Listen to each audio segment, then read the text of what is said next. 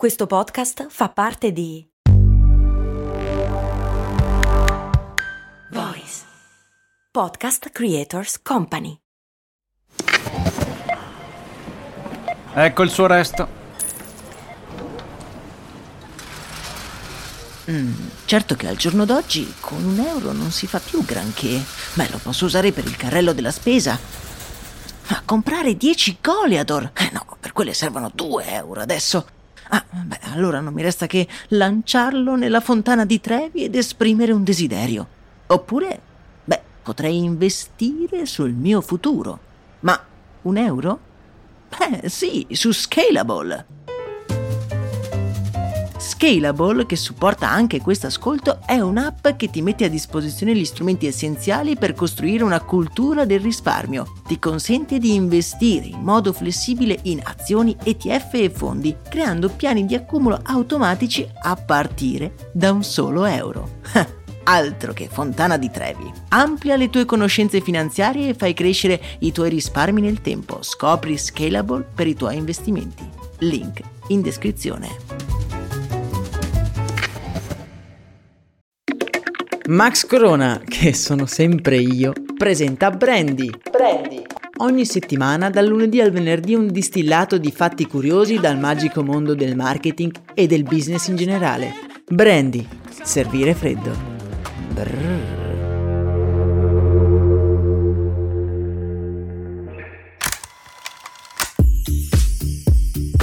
Bentornati miei cari amici e amiche in questo spazio giornaliero che ci prendiamo insieme per scoprire sempre qualcosa di curioso dal mondo del marketing e del business, ma non solo. Come sapete, recentemente sul mio podcast principale, ovvero Storie di Brand, abbiamo rivissuto la storia della Marvel, andando a conoscere le origini della persona dietro gran parte dei supereroi moderni. Supereroi che, se guardiamo bene, sono in netta maggioranza degli uomini. È un dato di fatto che sicuramente non c'è gender equality né tra i poteri distribuiti ai supereroi, infatti i supereroi uomini sono nettamente più forti delle supereroine, né tantomeno a livello numerico. Uno studio ha infatti evidenziato come per ogni supereroina ci siano almeno 5 supereroi maschi. Parlando di supereroine, la supereroina per eccellenza è sicuramente Wonder Woman, la potentissima principessa guerriera venuta da un'isola lontana che nella vita di tutti i giorni si nasconde dietro la figura dell'ambasciatrice Diana Prince.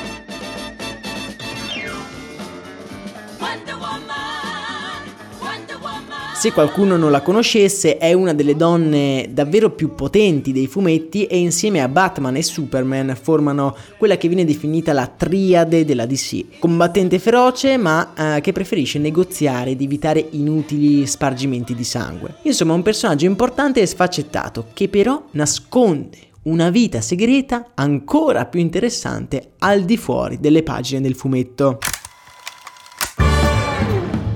Il padre, creatore di Wonder Woman, è un eccentrico psicologo di nome William Moulton Marston. Sì, avete capito bene, uno psicologo, e qui la faccenda è già interessante. William Marston è un accademico laureato prima in legge e poi in psicologia, che diventa famoso all'inizio del secolo scorso per aver creato il primo prototipo della macchina della verità. Avete presente quella che si vede nei film? La sua carriera da psicologo è determinata da molti alti e bassi. In particolar modo il prof Marston è sempre stato affascinato da come gli esseri umani siano spinti ad ingannarsi a vicenda in un'interazione continua tra dominio e sottomissione, e questi aspetti poi ritorneranno anche quando dovrà scrivere il fumetto di Wonder Woman. Quello che però più caratterizza il lavoro del professore è il suo spiccato femminismo, una cosa abbastanza inusuale all'inizio del secolo scorso. Non solo lui era un sostenitore del suffragio universale femminile, ma era anche convinto dell'effettiva superiorità delle donne nei confronti degli uomini. Tutti aspetti che però stridono un po' con la struttura della sua famiglia,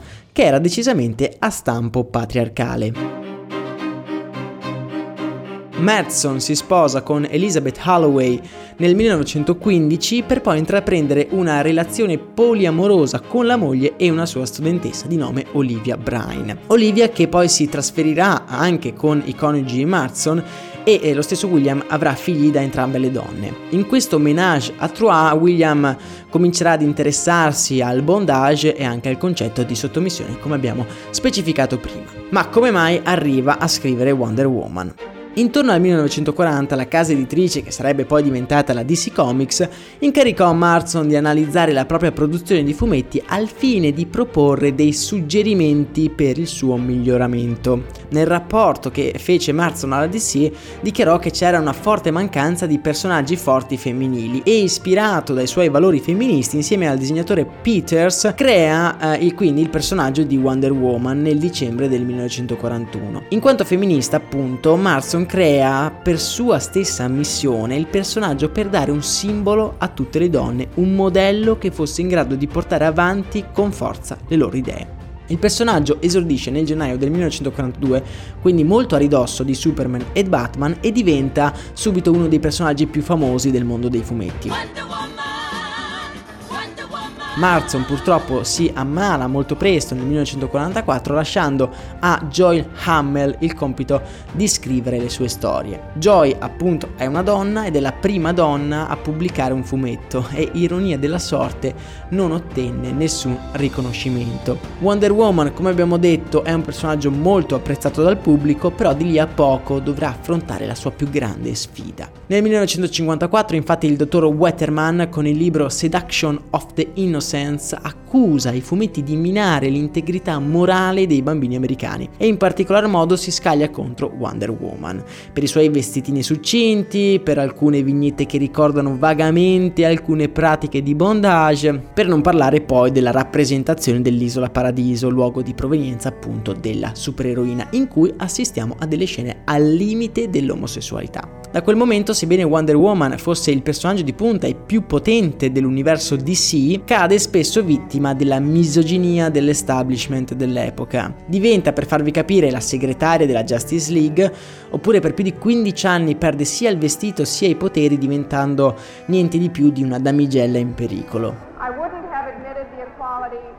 Dobbiamo ringraziare l'icona femminista Gloria Steinem per averla riabilitata al pubblico, mettendola in costume sul primo numero della rivista Miss e leggendola come icona femminista. A dire la verità, la redazione di Miss per il suo primo numero aveva proposto delle altre figure, ma alla fine si optò per Wonder Woman, dato anche il suo carattere, diciamo, impersonale, evitando così di caricare troppa responsabilità mediatica su una persona reale. Quello che voleva Marston era creare un'eroina che fosse un'immagine non violenta, da contrapporre al maschilismo violento invece che dilagava nella società, e di certo non nascondeva il suo reale intento dietro la creazione di questo fumetto. E qui cito proprio le sue parole: il fumetto è nato per creare una propaganda psicologica su un nuovo tipo di donna che dovrebbe governare il mondo.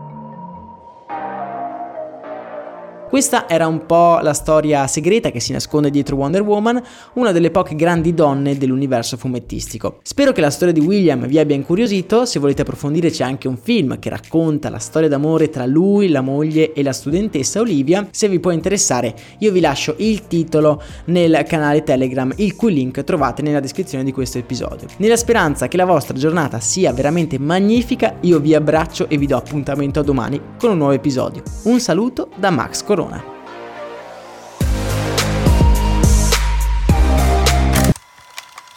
Vacanze in Sicilia o in Sardegna? Con i traghetti GNV porti tutto quello che vuoi, ti rilassi fino a destinazione e se prenoti entro il 14 maggio, posto ponti a partire da €33. Non c'è modo migliore per andare in vacanza. Scopri i dettagli su gnv.it. Offerta valida sulle linee Napoli-Palermo e Genova-Olbia, 10.000 posti disponibili.